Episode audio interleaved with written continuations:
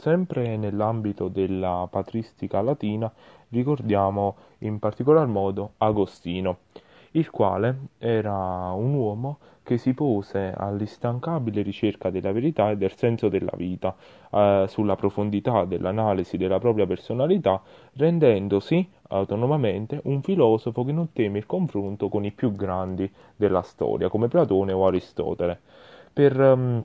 Agostino eh, la, eh, c'è un posto particolarmente importante per la verità posta come amore, ossia Dio stesso, il Dio però cristiano naturalmente, ed egli eh, muoverà su questi passi, appunto su, queste, eh, su questi elementi, la propria dottrina, eh, scrivendolo infatti sia nelle confessioni, il libro di argomento religioso più venduto al mondo dopo la Bibbia, sia anche nelle sue opere minori, diciamo. Per lui eh, c'è la continuazione del furto sacro, ossia dell'utilizzo di elementi pagani all'interno della rivelazione cristiana per spiegare o motivare alcuni, eh, alcuni elementi della dottrina cristiana, e, eh, tant'è vero che eh, accosta appunto questo furto sacro all'oro dei gioielli presi dagli ebrei eh, quando mh, mm, eh, lo portavano via dal, dagli egizi nel passaggio del Mar Rosso.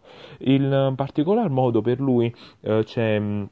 un, particola- un, particolare attenzione per eh, i sentimenti, la ragione e la fede e un singolare intreccio tra la filosofia e la vita.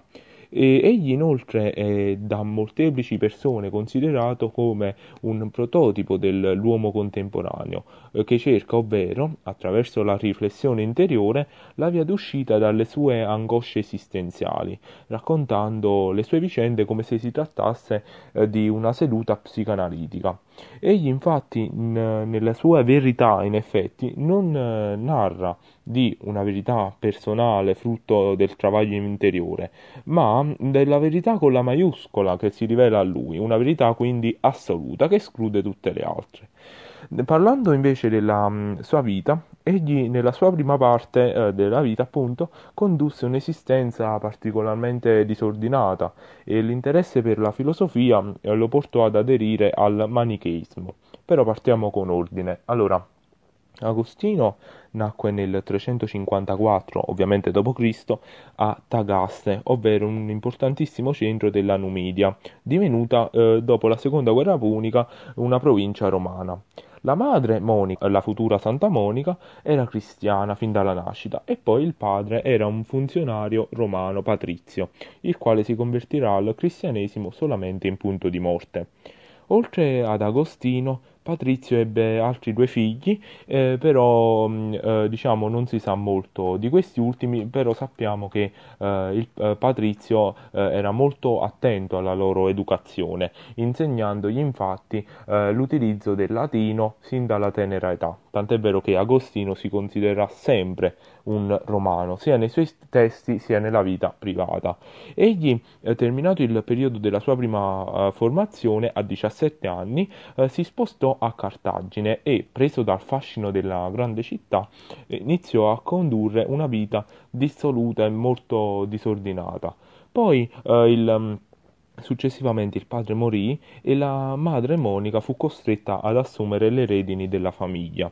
a 18 anni invece Agostino eh, iniziò una convivenza con una ragazza della quale non sappiamo il nome, di rango sociale inferiore e dalla quale ebbe un figlio, Adeodato, ovvero dato da Dio. Eh, questo amore non fu passeggero, tant'è vero che durò per ben 15 anni e a 19 anni intanto Agostino scoprì la filosofia. In particolar modo egli eh, si rivolse alle scritture, all'incontro con la Bibbia eh, che però lo lasciò all'inizio particolarmente deluso per l'oscurità della narrazione e la scarsa qualità letteraria.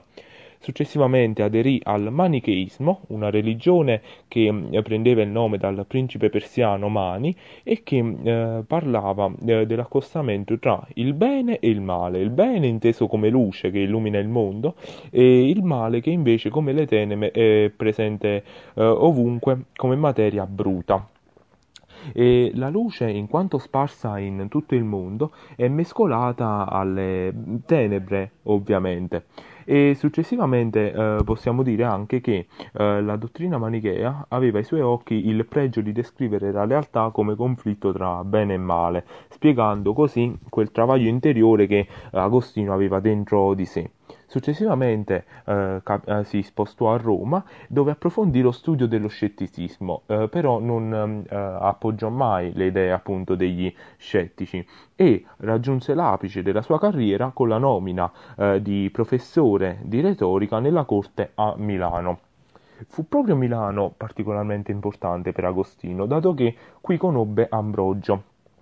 eh, del quale abbiamo parlato precedentemente, anche egli uno dei padri fondatori secondo il lato della patristica latina sempre, e che iniziò a eh, effettuare la lettura allegorica delle sacre scritture, rendendo ecco, le, appunto, eh, il Vangelo molto più chiaro e eh, molto più alla luce appunto di eh, un, un modello più semplice, cosa che affascinò particolarmente Agostino, che si iniziò appunto ad accostare al cristianesimo e sua madre nel frattempo aveva più volte tentato di dissuadere Agostino dal rimanere con la sua concubina precedente con la quale aveva avuto Adeodato, però Agostino rifiutò il matrimonio combinato che eh, sua madre gli aveva proposto, ehm, pe- eh, però comunque accettò di lasciare con grande dispiacere la sua concubina, poiché si stava avvicinando sempre di più al cristianesimo e a voler ca- cambiare radicalmente lo stile di vita.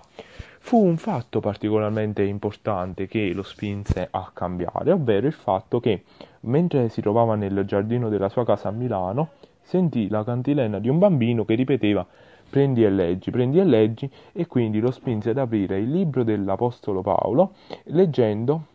la lettera ai Romani, cosa che appunto eh, invitava a abbandonare ogni forma di immoralità e a vivere in Cristo.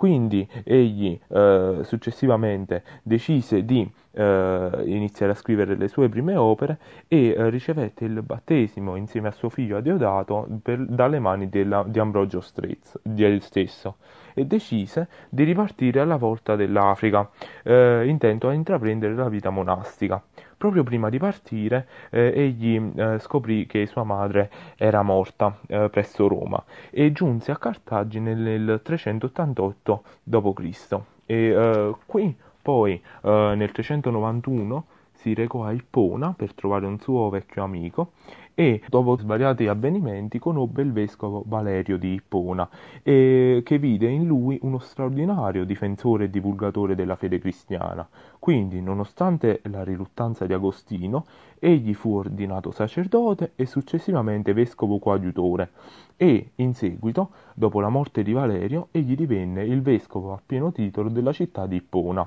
ed è proprio per questo che sarà ricordato come l'Ipponate. Fu in questo periodo che egli iniziò a scrivere le Confessioni, una delle sue opere più importanti, e successivamente negli ultimi anni di vita anche La città di Dio. Eh, egli morì nel 430 d.C. a 76 anni, mentre i Vandali eh, attaccavano appunto Ippona. E ehm,